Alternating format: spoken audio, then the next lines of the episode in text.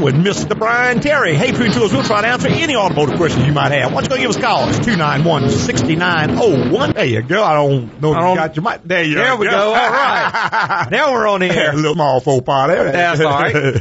you give us a call. We'll be glad to try to help you out. And it also makes the show just a whole lot more interesting. Oh, most definitely. But if you happen to maybe not want to be on the air, That's or right. you think of something after we go off the air, or even next week at midnight, There you go. you can go to our website, send us an email, and Louis will get that back to you within 24 hours. That address is agcoauto.com. That is A G C O A U T O dot com. That's right. And of course, that is a website, and there's tons and tons and tons of information. I think the last time I checked, it's close to a million words of text on that site. So That's that's great. It's all free information, unbiased free information. Well, the thing that's a little bit different, I believe, about our website than so many that I've seen, so many of the sites that are on there are sponsored by a certain product Uh-huh. or service or whatever, Right. uh, chemical you can buy or whatever. So it seems like all the information is slanted towards their product. Sure. We sell whiz bang stop leak, so no matter what problem you got, this is going to fix it. and our site is sponsored by us as a information source. Correct. And so it's unbiased information. Obviously, we hope that you will do business with us, but that's not mandatory. There's tons and tons of articles and things on there that don't pertain to us at all. One comes to mind right off the top of my head is how to find a great shop. Well, that's exactly right. No matter where you are, that article will help you find a great shop to deal with. Well, so often we get a call from folks, or not a call, but an email from folks somewhere in another state or another country, and they say, I wish I could do business with you, but obviously I'm not going to bring my car from London to Baton Rouge to get Right. it fixed. How do I go about finding a good shop or someone who's going to actually do a good job for Uh-huh. me?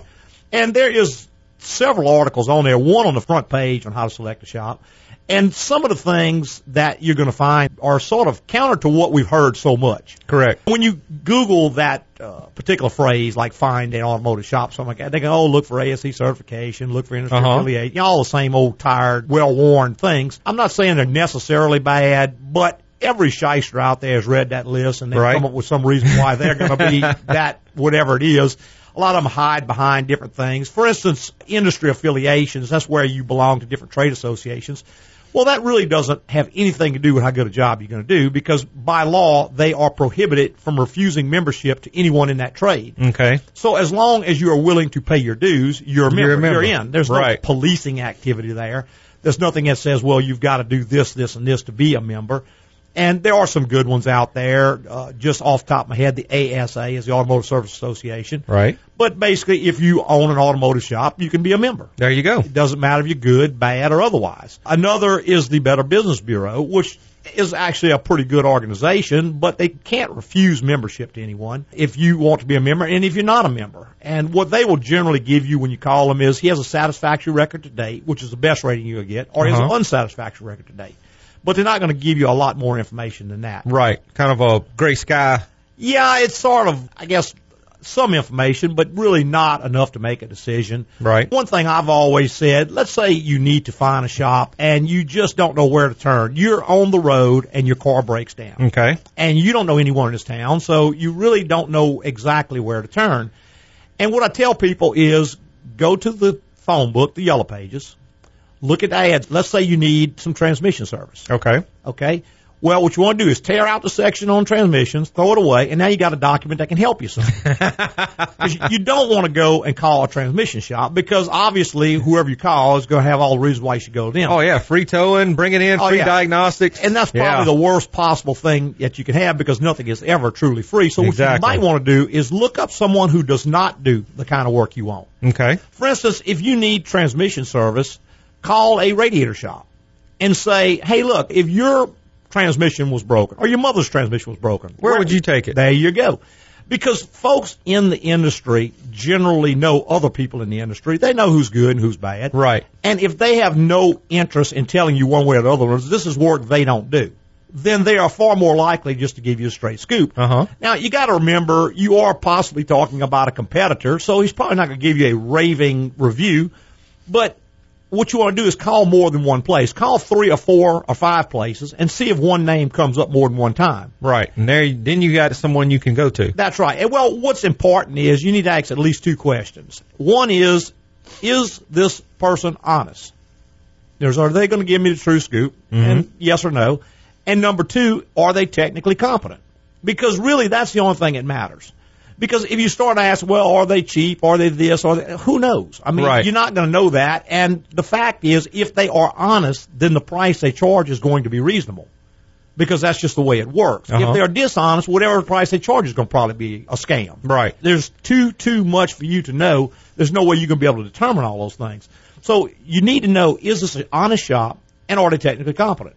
And I guess really, if they were honest and you ask them, are you technically competent, they'd tell you no. if they're really honest, there you go. But that's what you really need to do. And the thing is, if you go to people or places that do not do the kind of work that you need, for instance, let's say you've got a BMW Okay. and you're broken down out of town. Well, what you may do is look through the phone book, call the Chevrolet dealership, and say, if I need, if you, I had a BMW, I know you don't work on them, but where would you go? And see what they say. Right. And if they say, well, I'd take it to the BMW, okay, why would you recommend that? Why do you, well, uh, because they work, you know, you want to hear the reason that they send you there. In other words, well, because they're honest, I've seen a lot of cars they've worked on, they're always done right. Right. We've got some customers who have Chevrolets and BMWs, and they always seem to be happy with the service or whatever. Whatever the reason might be, make sure the reason they're giving you fits in with your goals or your aims for your Uh-huh. car. If they say, well, they're the cheapest guys in town, that may not be what you're looking for. Right. If that is what you're looking for, then if they say, well, they're the best, they're unquestionably the finest shop, one of the finest shops in the country, and you're looking for the cheapest guy in town, well, then that doesn't not meet your fit, goal. right. So it's not that one is necessarily a whole lot better than another, but it's that it has to meet your goals or your aims what you're looking for. Right. If you're looking for someone who is going to be very, very thorough and do a very, very good job, then you're not looking necessarily for the cheapest guy in town. He may also be the cheapest guy in town. Who knows? He may be.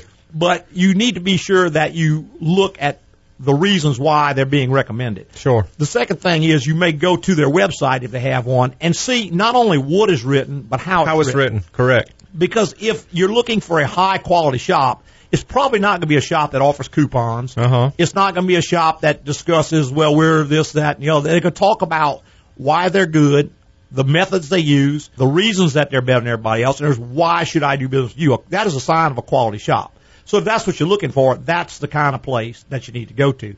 So those sorts of things will help you out. If you look in that article, it will give you just a ton of those and other things to look for when you're actually trying to select a shop.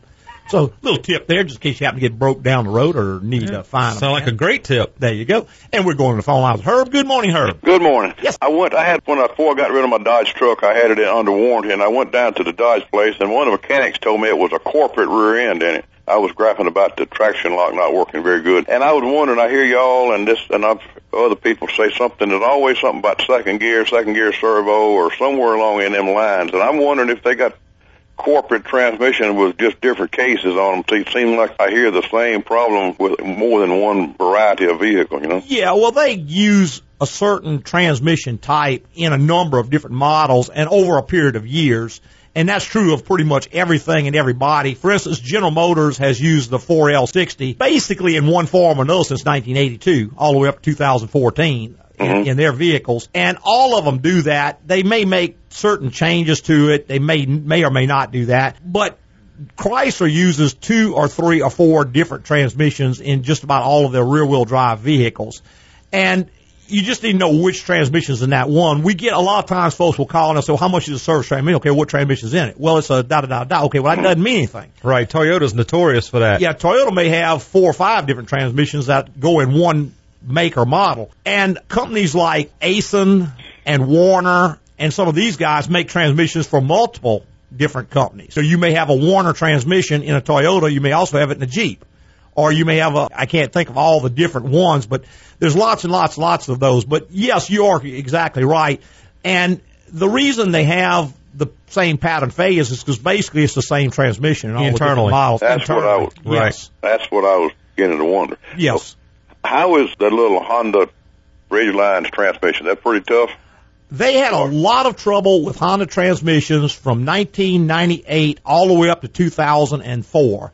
After 2004, they did improve them, and they are much better now. They don't have as much trouble, but back in that time frame, they had just a huge amount of problems. So much so that Honda actually recalled them for 10 years or 107,000 miles. Of course, most people are way out of that on all those models, but they did have a lot of trouble there. Now the newer ones, we don't see as much trouble the thing with most Honda transmissions is that they're built without a pan on the transmission. The filter is inside of the unit, so you can't readily replace the filter. Right. You would actually have to take the unit out and take the unit apart to get to that to get to that screen. So it's important if you own one of those vehicles to do a regular service at a fairly low miles. If I had that vehicle, I would probably service transmission every 20,000 miles. Well, I pull a boat trailer with.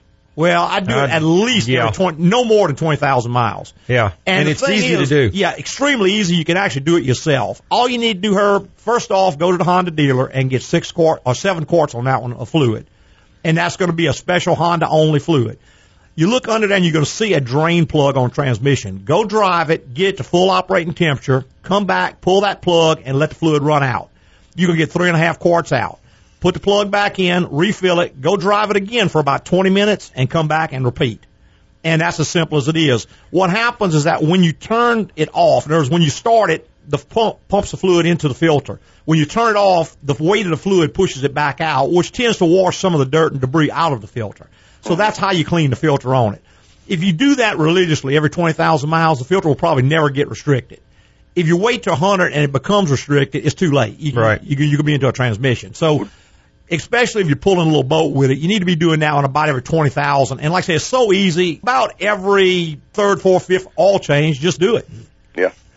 Do y'all need to go into them every so often and make any band adjustment? or anything? No, there is no, No. band adjustment on that one. Everything is clutches, but there's no way to go into it. It has no pan on it. Like I said, it's a completely, the two halves of the case bolt together. The only thing you service from the outside are a couple of solenoids that are up on top of the case and a few of the switches and sensors on the outside of the case. Other than that, transmission has to come out and be taken apart. So that's why on a unit like that, prevention is the key. Okay. If you have to go into it, it's a major deal. So you want to prevent problems, and you can do that by changing fluid on a regular basis. I mean, if I had one of those units, I might even every third oil change just drain three quarts out and put three more quarts in. I mean, it's so easy and so cheap Right. to do that. and you're down there anyway. yeah, you're right Yeah. there anyway. with a pan and everything. I mean, all you do is just take the plug out, Mm-hmm. like Louis said, drain the three quarts out, put the plug back in, and put three quarts back yeah, in. and on that, I think it'll be three and a half. They take between six and seven quarts. I believe that one's going to take seven. Just be sure you use the Honda fluid Yeah, in it. I think DW1 is going to yeah, be the latest. I think and that's the greatest. latest. Mm-hmm. Okay. I don't want to be like my friend of mine was going to Toledo Bend. He called home, told his wife, change oil in my truck. She'll try anything. So he, he took off, got over about Krotz Springs. She said, this thing sure is making a lot of racket. He got out and checked his oil, and it was all the way up to the top of the dipstick. There you go. Oh wow, there He you didn't go. have no grease in his transmission. Well, uh-huh. there you go. All right, Herb, thanks for coming. All right, man. thank you. Bye. All right, bye bye. All right, 291-6901 is the number. We're going to take a quick little break and be right back with more on the Automotive Hour. I get your kicks on Route 66. And that's why you never put a dead or live octopus in the microwave. Hey, it's the Ask Alphonse show with me, Alphonse the know-it-all Cajun. Hey! Caller, what you want to know? Alphonse, my old truck needs some repairs. Or should I buy a new one to save money? Well, let me get out my calculator here. Let's say a new truck costs about $35,000 plus plus $3,500 or so in taxes, then higher insurance. And you know, in about three years, the value is going to drop to about 15000 That's $8,000 a year just to drive it. Wow, I never thought of it like that. I suggest taking it to Agco Automotive for a general inspection to see if your old truck is worth keeping, which I think it is. And if so, keep bringing it to Agco for regular maintenance, and you'll be able to drive it for a whole lot longer. And I can spend money on other things like my beautiful wife. I'm assuming she's right there in the room with you, huh? Alphonse, you do know it all, don't you? Learn more about the benefits of AGCO at agcoauto.com. That's A-G-C-O-A-U-T-O dot com. AGCO. It's the place to go. Hey, welcome back. You just joined us, the Automotive Hour. I'm your host, Louis Altazan, with Mr. Brian Terry. Hey, between two of us, we'll try to answer any automotive questions you might have. Why don't you go give us a call? It's 291-6901. We'd really appreciate hearing from you. And we've got David's been patiently holding. Good morning, David. Good morning, Louis. How are you? Hey, great, man. Got a strange situation here. Okay. Got a 2000 Honda Accord. Mhm. It's sitting in my driveway the other day, and nobody's in the car. Okay. All of a sudden the horn starts blowing. Mm-hmm. And the only way I could get it to quit was to disconnect the horn. Yes, sir. And I just wondering if you ever heard of that and what the heck I it have. be. A lot of times what that can be, David, is a malfunction in the actual switch. Sometimes that's part of the airbag. Sometimes it's not. I have to look at the way that particular one is made. But the little switches can actually malfunction and do that. The second thing is a relay can stick on it. But generally a relay is not going to stick on its own. What's going to happen instead is that you're going to blow the horn. It's just going to keep on blowing, you know, because it sticks in an on position. The third thing is you got a short to ground anywhere in the circuit. Like for instance, if the relay circuit, what happens when you push the button is it goes to ground and that brings the relay down, which energizes the horn. If you got a short to ground somewhere in the steering column or in the wiring, it can do that. So kind of important to get that checked because it can indicate a bigger problem. And I've even seen cars catch on fire with little things like that. Really? Yes. Yeah. What you could do, David, go in just to kind of hedge your bet and pull. You'll find the horn relay in the little box underneath the. Yes, I, I know where it is. Yeah, pull the horn relay out, and that will kind of cut the power off that circuit. Because even if you unhook the horn and still got there's still short, there's still, Right. yeah, that relay is still being energized. It's still drawing a fair amount of current, and probably need to get it in. Let's check it and see. I mean, if you're real handy, you can get a voltmeter and you can go to the relay circuit and see if the relay is being energized or not. If it is, you just have to trace it up. You know, start at one end of the circuit, check it there, and see where it's actually picking up a ground. hmm Sounds like something I might need to bring these in. there you go. Yeah, we should be able to locate that pretty quick. Right. It, it shouldn't take a whole lot of time to find. All right, a good deal. Well, All thank right. you very much. And uh, do you you guys require an appointment, or can I just come in? You can just drop it in, but if you do, they can put you next in line. And a lot of times we may have 30 cars there in any given day. If you make an appointment, Right. they're going to make sure you get in and out in one day. So I always advise making an appointment. Like I said, that way you're in and out in the same day. If it's an emergency, you just want to drop it in. Sometimes we get to it the same day, sometimes the next day. We're working as quick as we possibly can. Yes. Well, I'll give you all a call next week and see because that's, I think that's a little above my head. Okay, not a problem. Be glad to help you. All right, sir. Thank you a lot. Thanks, man. Bye bye. All right, two nine one sixty nine oh one is the number, and we're going back to our phone lines with Mark. Good morning, Mark. How you doing? I see y'all move stations, huh? Yes, Yes, sir. I didn't realize that how I was flipping around. Yeah, moving on up, man. I have a vehicle that my son was interested in purchasing, Okay. and it's, it's a 2012 Chevrolet Z71. Okay. Mobile. Mm-hmm. And what would be involved with getting y'all to do a pre-purchase inspection of that? Not real hard, Mark. All you have to do is call Elaine at the shop and just tell her what day you can drop it in. If you drop it in in the morning, or you can even make a waiting appointment, but all waiting appointments we do either at seven in the morning or at noon. Reason being, seven is the first appointment we're going to do, so I know exactly when I'm going to start on it. If you walk in at seven ten, there's going to be 30 cars ahead of you, and I don't know when I'm going to complete each one. Same thing at noon. When they come back from lunch, they can go ahead and do a waiting appointment. So if you need to wait on it, I would call at least about four or five days in advance, and that way you can set it up with her. Now, if you can, let's say, just pick the car up and bring it in, have it inspected, you can just drop it in any time. It may take me a day or so to get to it, but that's another way you can do it. But any way it goes, it's not a real involved process. The way we bill for that is we charge for the time that we spend on it. A thorough inspection on a reasonably good car is generally going to take about an hour. Now, the thing is, I'm looking for a reason that you do not want to buy this car. And as soon as I find that information, I'm going to stop. right. So- We're not going to go any further. the worse the vehicle, the less it's going to cost. Let's say, for instance, I put the car up, I pull the dipstick, the fluid is black, I do a pressure test on transmission, and it is fixing to lose transmission. Well, I don't think we really need to go any further than that No. because that's as far as you're going to want to go. I jack it up, and the car, truck's been cut in half and welded back together. Again, there's no sense checking anything else. That's all the information you need. In that case, I spent 10 minutes, you know, you'll pay me nine bucks. But if it's a reasonably good vehicle, I'm going to probably spend about an hour going over it because I want to check all the things that could be wrong with it. And I mean, obviously there's no end to things we can check, but within an hour, you're going to have a, a pretty good idea if you want to buy this vehicle or not. Yeah, I was just thinking the logistics on it because I'm out in, it'd be out in Prairieville. Mm-hmm. I would like to do it like on Monday, and it, I don't know, like with the, the car lot where I'm getting it from, you know, all the, Yes, probably would not be able to happen on Monday just because we're already be booked up. We stay booked up three or four days in advance all the time. Yeah. What a lot of people do is they actually have the car lot bring the car over because most car lots are going to have a runner there and just have them bring in. You say, look, I want to buy the car. I'm very serious about it. If it checks out, I'm going to buy it. Serious as that. They got to have a commitment of some sort. You're not just going to bring cars in on a maybe. But look it over good. Now, I'll tell you one other thing you can do. Go to my website and go to the used car section, and there's a checklist there, and there's also a couple of articles on spotting a wrecked vehicle, spotting problems with a vehicle. Read all that data, and you can do a lot of the stuff yourself. Now, let's say you do the most you can do yourself, and this looks like a great vehicle. This is the one you want. The price is right. You're pretty sure you want it. Well, then you say, hey, look, guys, I'm pretty sure I want this vehicle. Pending an inspection by my mechanic, I'm going to buy it. Right. Now, I need you to bring it over there to him. And uh, under those circumstances, most car lots will bring them over for you. Yeah, I, I looked at one, and it the first thing I noticed was it had uh, a lift kit on it, and it had big tires. Well, and there you of go. The wheels was closer in the front. Well, no use Yeah. looking at that one. And then the person told me that I didn't know what I was talking about. And then I looked up underneath there, and I saw a, a lower control arm had been changed. yeah, there you Yeah. go. Well, see, you're pretty sharp. You are sharper than the average bear anyway. And it had a two. It had a February 14 inspection sticker on it. Well, there you go. I mean, those are all red flags. And right now, if you're buying a vehicle that new, you're paying a fair amount of money for it. You- You're in a buyer's market. You know, you you can take your choice. There's no sense buying something you may have problems with. You know, if you're trying to find a car for three thousand bucks, you got a much Yeah. more limited market. But when you don't mind spending a little money, you can be a, a lot more choosy.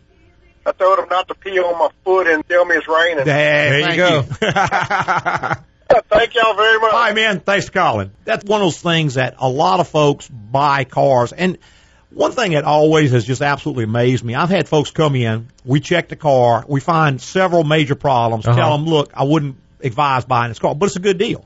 Yeah. No, Well, it's, not, a good deal. if You're you got gonna major have problems. it's not a good deal. Right. And don't ever fall in love with a car. No. A car. No, that, that is a mistake. I hate to say it Yeah. because I've got one at the house I love. I know. But it's a mistake because it costs you. It's not like your wife or a child or even a beloved pet. This is Yeah. not a living. It's an automobile. thing. It's a car. It's Yeah. just a car, man. Transportation. Just way to get point A to point B. Yeah. don't fall in love with it. You just buy the one that's going to get you there most reliably for the least amount of money. Right. If you're buying, there's no sense buying a problem. Oh, no, definitely. Definitely You not buy a you buy a car that's been wrecked, and next thing you know, it's worn out a set of tires. Then you're bringing it into Louis because nobody can line it, and I'm telling Yeah. you, you got a bent frame, and it's going to be fifteen hundred bucks to straighten it out. yeah, that's another big red flag. Well, when yeah. you see a used car with brand new tires on it, Yeah. you got to start thinking. Yeah, then. why'd they put new tires in this car to go trade it in? Exactly. Yep. So, hey, we got to take one more quick little break, but we'll be right back with more with a lot of information and a whole lot more to talk about.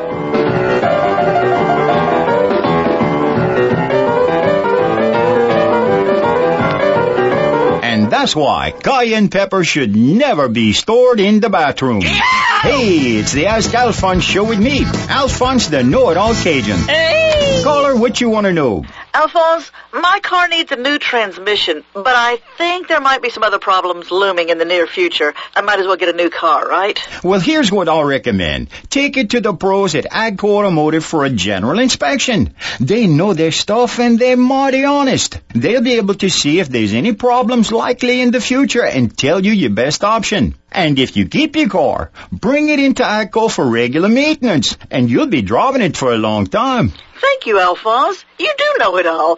Say, are you as good looking as you are smart? Well, let's just say, I know you wouldn't be disappointed.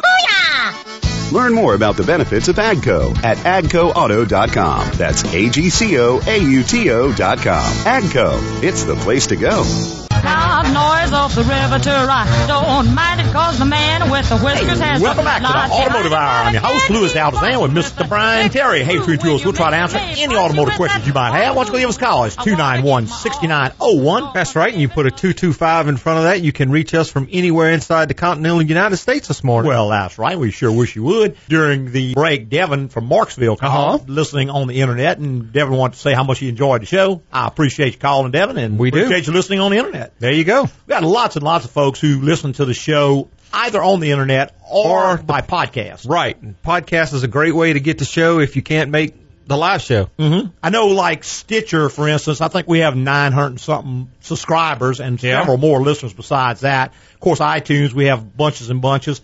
And we get email from pretty much all over the world. We do. That's why we know that there are a lot of folks out there who are listening. I guess for every person that calls in, there's probably a few thousand that Oh. are listening that don't call in. Most definitely. That's one reason we really like the calls because you may bring up something that someone else is thinking about and either they don't want to call in or they just don't get a chance to call in. Right. So the information will definitely help them. It's not just you getting an answer. You're actually helping other people Sure. when you call in with your question. And that's what we're here for. That's why we do the show on Saturday morning, so everybody can listen and get their questions answered. That's right. And just in case you don't get a chance to call in or something like that, Right. You can always go to our website, get your questions answered that way. The address is agcoauto.com. That is A-G-C-O-A-U-T-O. You can take the acronyms Altazan's Garage Company, get you to our site, and there's plenty of contact bars and information there for you to go through. that's exactly right. And we're going back to our phone lines with Amy. Good morning, Amy. Hi. Yes, ma'am. I have a question. I have a 1999 Nissan Altima, Uh huh. and whenever I cut the air conditioner on, Mm-hmm. it makes a just squealing, screeching, squealing noise. Yes, ma'am. But I can downshift and kind of shift out of the noise, and I'm wondering, is my compressor going bad, or It could be, Amy. It could also be that just the belt is loose on it. See, an air conditioner draws a tremendous amount of power from the engine. Up to 30 to 40 horsepower is drawn by that compressor. So let's say the belt is just maybe a little glazed over or worn, or there's a part in there called a belt tensioner, which is a part that uh-huh. holds the belt tight. That will do the same exact thing. It's going to squeal and make noise and all that. It'll be particularly bad when the car is cold, like first thing in the morning. It Yes, may get correct. better when the car warms up because as the belt gets hot, it gets a little more Sticky. pliable, a little more sticky, so Right. it doesn't do it as bad. Now, all that being said, that can start out as a very minor problem, like a belt.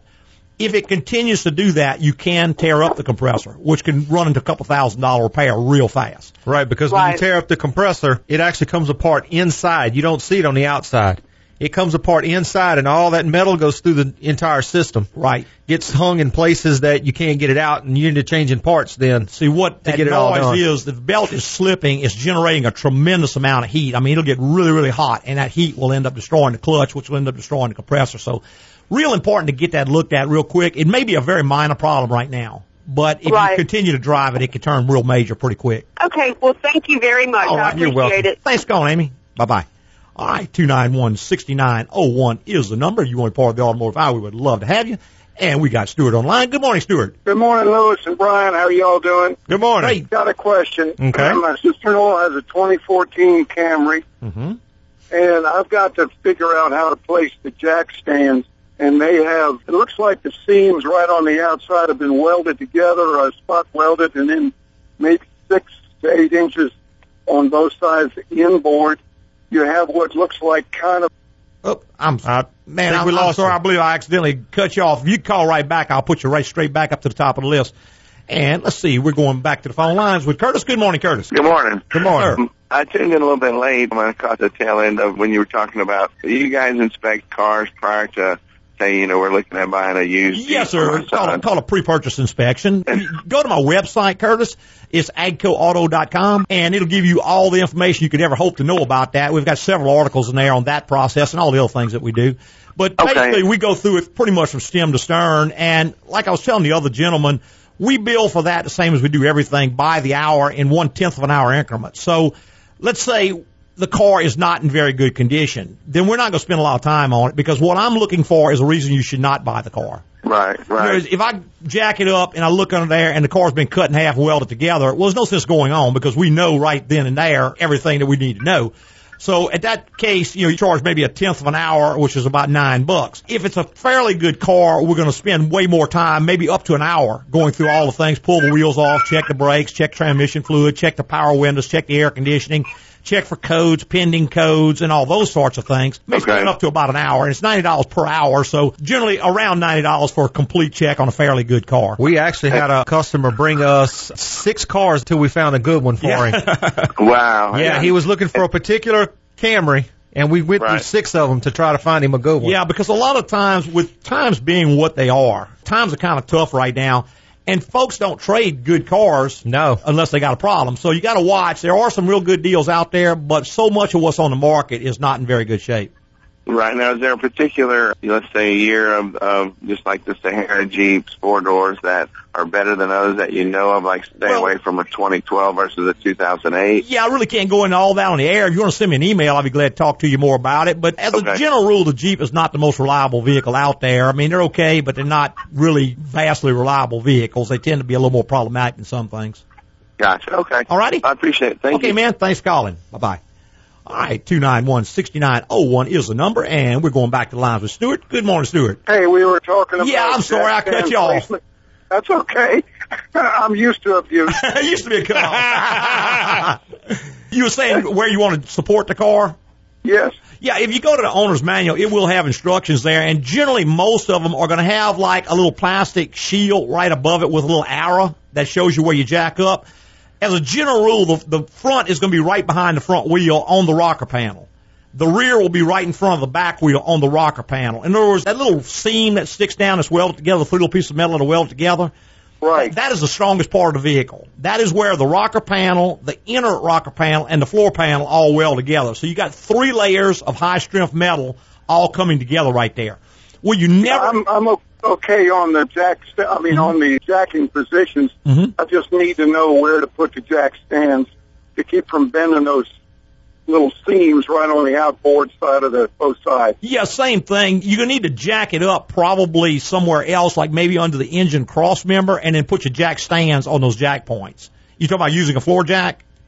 Yeah. Yeah, you can. No, well, the floor jack, but the jack stands to put the thing up. I have to change Yeah. the oil. Yeah, you would put your jack stands under those points Under the that- where, pinch they, where they say to, to Right. jack it up. Now, most of your jack stands have an indention right in the middle, right over the adjustment shaft Right. on the top. Just put that indention right in the center of that pinch weld. Just slowly let the car down on it, and it should be fine. Yeah, I got you. What you don't ever Okay. want to do, if you look under the floor of the car, you go see some little channels that look like little frame rails. Right. You want to stay away from those. Yeah, that's not a frame rail. That's a floor stiffener. That's just to keep the floor from moving when you step on it. If you put them there, you will buckle the entire floor in the car. Yeah, well, I thought thought that that might not be a problem. Yeah, smart that idea. Okay. that has made me a very wealthy man. Yeah. because I own a frame shop. So we have straightened an awful lot of those. Okay, well, we won't do that. there you go. Thank- Thanks again. All right, See man. All right, later. Stewart. Th- thanks for calling, Bye-bye. Stewart. Bye bye. All right, two nine one sixty nine oh one is the number if you want to be part of the automotive hour. We'd love to have you. And we got Matt online. Good morning, Matt. Good morning, guys. Good How morning. are y'all this morning? Doing great. Very sir. well. I got a question about an old car. It belongs to my brother. If it was mine, I would have gotten rid of it a long time ago. he, don't, he don't have the money to fix it, so I I'm going to ask you a question about it. Sure. It's a '93 Cutlass Ciera. Okay. And he's had quite a few problems with it. I but bet. I guess this problem here is it wouldn't start for a long time. I mean, he had trouble with it running, and it would die, and then Mm-hmm. Okay. finally he couldn't start it at all. Okay. But it would make you know like it was trying to start, like that it was. Yeah, it cranks over, but it won't start. Yeah, exactly. Mhm. And so somebody told him to spray some ether in the throttle body. Okay. And of course, I know that's starting fluid, Uh-huh. but, but I thought to myself, well, you know, that's never going to work. Well, he sprayed it and you puffed a little bit, and then finally it started working, and it allowed him to go like a week or so Yes, sir. Mm-hmm. running again. Mm-hmm. Mm-hmm. And that's kind of how he keeps it going now. When it stops, when it doesn't want to ignite again, he Yeah. sprays that ether in there. Well, so what in the world is going on there? Most likely what he's got is a fuel pump that is going bad. There's a check valve in the fuel pump. And when you Uh-huh. turn the key off, obviously the pump quits running. The weight of the fuel wants to return from the fuel rail back to the tank. Which is the lowest point? Is the tank. Right. The fuel rail is the highest point. And so check- any liquid uh-uh. runs down. The check valve is going to prevent that. Correct. So that when you turn the key, what happens is that the pump only runs for about a second. If it doesn't see the crankshaft position sensor being energized, it's going to shut the pump down to keep from flooding. So what's happening is all the fuel's running back to the tank. He's cranking, but it's no crankshaft signal, so it's cutting the pump off. So he's got no gas to start the car. Sprays the ether in there, just gives it a fuel source so that it gets started. When it gets started, it runs long enough to where the pump can get the fuel up, and then it goes ahead and runs from there.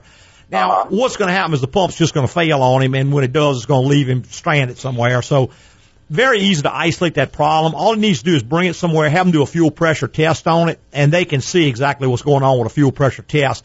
That's not the only possible thing, but that's the most likely thing given the circumstances you're telling me about. Yeah, okay. Now, do you think? I guess what really puzzled me was the fact that it would run for several days. Yeah, it will because once you get it started, as long as you keep restarting it, the fuel's never running completely back to the tank. If it sits for two or three days, it runs completely to the tank, so it just takes a lot more to get it all the way back up to the front, and it doesn't have enough to get it up there. Uh huh. So it's like it's The most most likely thing is the fuel. bit. Well, the fuel pump is leaking back on Right. it, and again, you have to verify that with fuel pressure test. But Yeah, that's by yeah. far the most likely. And thing. that is a very Yeah. easy test. Very There's easy. a port on the fuel rail up by the engine. You unscrew it. Uh-huh. It looks like a valve stem cap. You take Yeah. the cap off, you screw the gauge Okay. on, and if the you can watch the pressure then and decide from the specification if it's reaching specification or yeah, not. if it's getting to the full pressure, and if it is, if it's holding long enough. I got you. All right. I got you. And so really, th- there's a little bit of fuel staying in the rail, and It that's has why to, it allows yeah, it to right. Yes, it has to keep fuel on the Yeah. rail because when you go to start, it has to have pressure available to the injector. It's not like a carburetor that has a bowl or something. You know, it has to have fuel there for it to start. Yeah. Okay, guys. All righty. Appreciate your help. Yes, sir. All Thank right, you. sir. All right, we got to take one last quick little break, but we'll be right back with more on the Automotive Hour.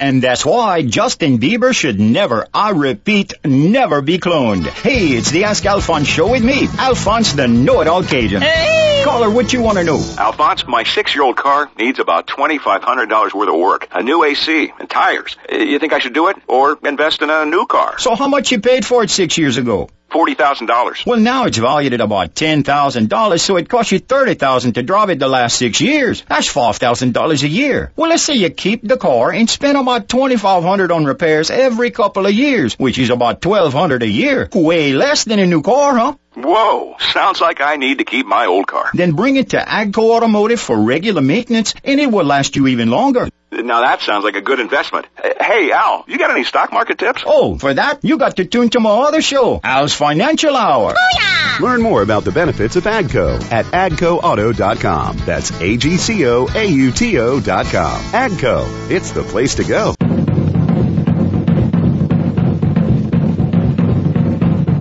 Welcome back to the final segment of the Automotive Hour. I'm your host, Louis Altazan, president of AGCO Automotive. Got our lead tech, Mr. Brian Terry, right here in the co-pilot seat. Hey, between two of us, we'll try to answer any automotive questions you might have. We still got several minutes and right now, you still fairly got fresh minds. There you go. a few more minutes to give us a call and get a live answer. That's right. You can go ahead and give us a call and makes things a whole lot more interesting. Right. And we actually got a few emails on the website this week, and we'd like to Yeah, some kind of kind of bring points, up I some think. good topics here. Rob from California. I'm assuming he took a trip to New York City since he lives in California. Uh-huh. But when he was there, he noticed that almost without exception, took a taxi cab ride. Mm-hmm. When they come to a stop, they took the gear shift and shifted it up into neutral. Right. And that comes more from habit, I believe, Yeah. than anything he else. wanted to know if that was beneficial or not, and that comes from force of habit, I think, where that actually originated. A lot of those cabs at one time were probably in pretty poor condition, Uh-huh. and maybe the cooling system didn't work very well, or maybe the air conditioning didn't work very well. So what they do is they would shift into neutral, and they would sit there and race the motor up slightly to make it work better. Correct.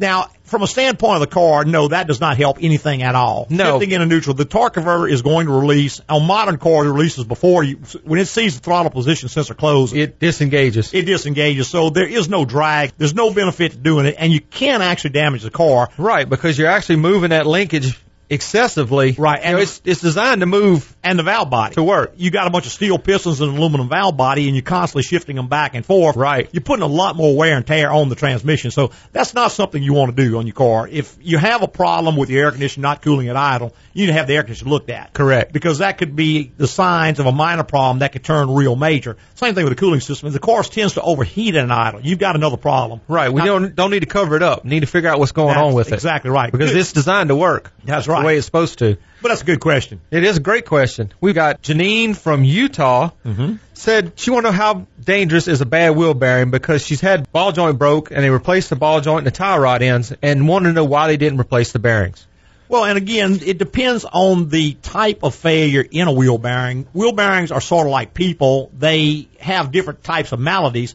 You can have anything from a cold to, you know, just a severe disease of some Right. sort. Same thing with a wheel bearing. If it's just making a little bit of noise, then it is failing and it definitely needs to be changed, but it's not critical. But if it gets to the point where it's roaring, the next point is the wheel's going to fall off because the wheel bearing is holding the wheel on. So Right. All that is is two races and ball bearings holding the, that assembly together. That's correct. And as it fails, the bearings get smaller, the, the grease goes away, the bearings wear and they get smaller.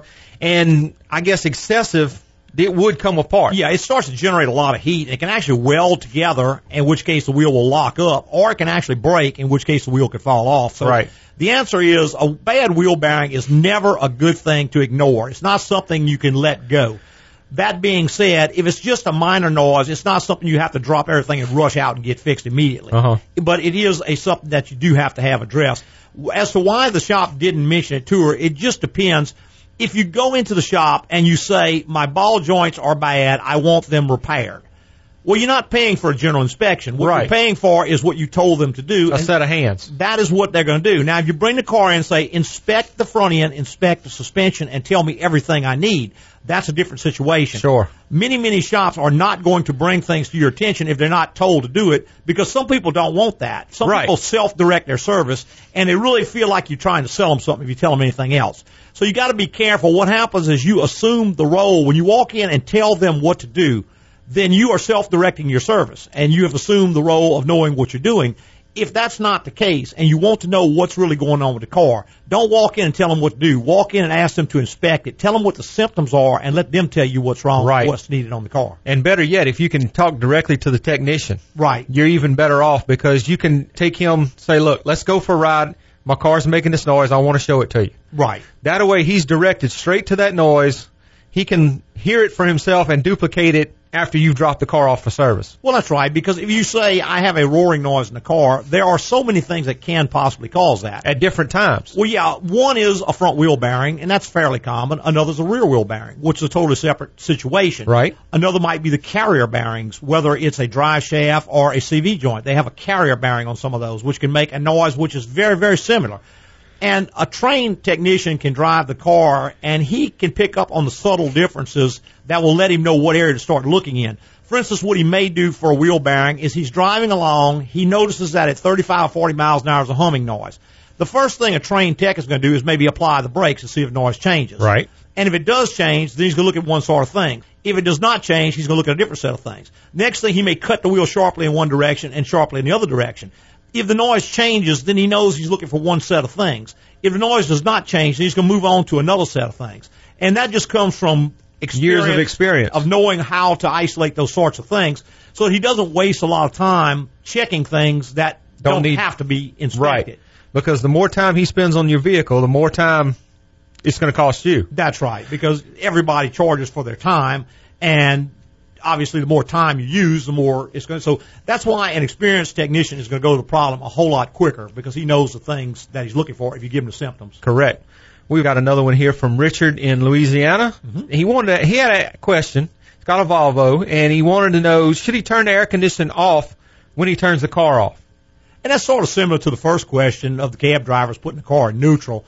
I have a lot of folks who have asked me that over the years. Should I turn the air conditioner off? Does it make it easier on the car? In other words, when I'm starting my car, the motor doesn't have to turn its air conditioner compressor, so it's easier on the starting system, Uh-huh. easier on charging system. Well, all that's actually a fallacy nowadays. Sure. Because the air conditioner on your car is no longer controlled by the switch. No, it's actually controlled by its own little computer. Right. And there was that switch that you press on the dash is not the off-on switch that it used to be. It's not an analog off-on switch. It still looks like one, It looks like one. but it's not. It's actually a request for air conditioning. When you mash that switch, it sends a request to the body control module. The body control module is going to evaluate the situation and determine if air conditioning is appropriate. If it is, then it's going to ground a relay, which is going to turn the compressor on. Right. Now, when the engine is cranking over, it's the body control module, regardless of what the button is saying, is going to say, okay, we're not started because the crankshaft position sensor says we're not. The RPM is too low, so I know we're not started yet. It's going to cut the air conditioning off. So Right. it's going to do it for you. Another situation may be where you push that button and it's 20 degrees below zero outside. It's not going to energize the air conditioner because the refrigerant would not atomize at that temperature Uh-huh. and you could theoretically return liquid refrigerant to the compressor and do damage. So it's going to override and it's not going to come on. And that's the way it is with, it's not just the air conditioning set up that way. The entire car is set up that way. Pretty much. When you push the button to put the window down, you're not actually putting the window down. The No. body control module's putting the window down for you. Right. Even turning the headlights on anymore. Sure. It's All a, that is- It's a request for lighting. It's going to evaluate the situation and it's going to determine the best situation. And then it's going to go ahead and either turn the lights on or not turn the lights on based on that. For instance, if the car is overheating, it may not turn the air conditioner on at all. Sure. It's going to because ignore it's- that request because it's Correct. not good for the car. Correct. Hey, we got to get out of here. We want to tell everybody how much we appreciate them listening and calling this morning. I'd like to thank everybody that listens on podcasts every week. Tell your friends and go to iTunes and Stitcher and all those great podcast services and give us a written rating if you can. Yeah, give us a written review because that moves us up in the ratings and that makes sure lots more people get to hear us because when you type our name in, position we come up on the screen depends on the number of written reviews we have. Great. So let's get it done. There you go. We really appreciate that. Also makes our day. That it does. Hey, preceding was opinion based on our experience in the automotive industry. Have a great weekend.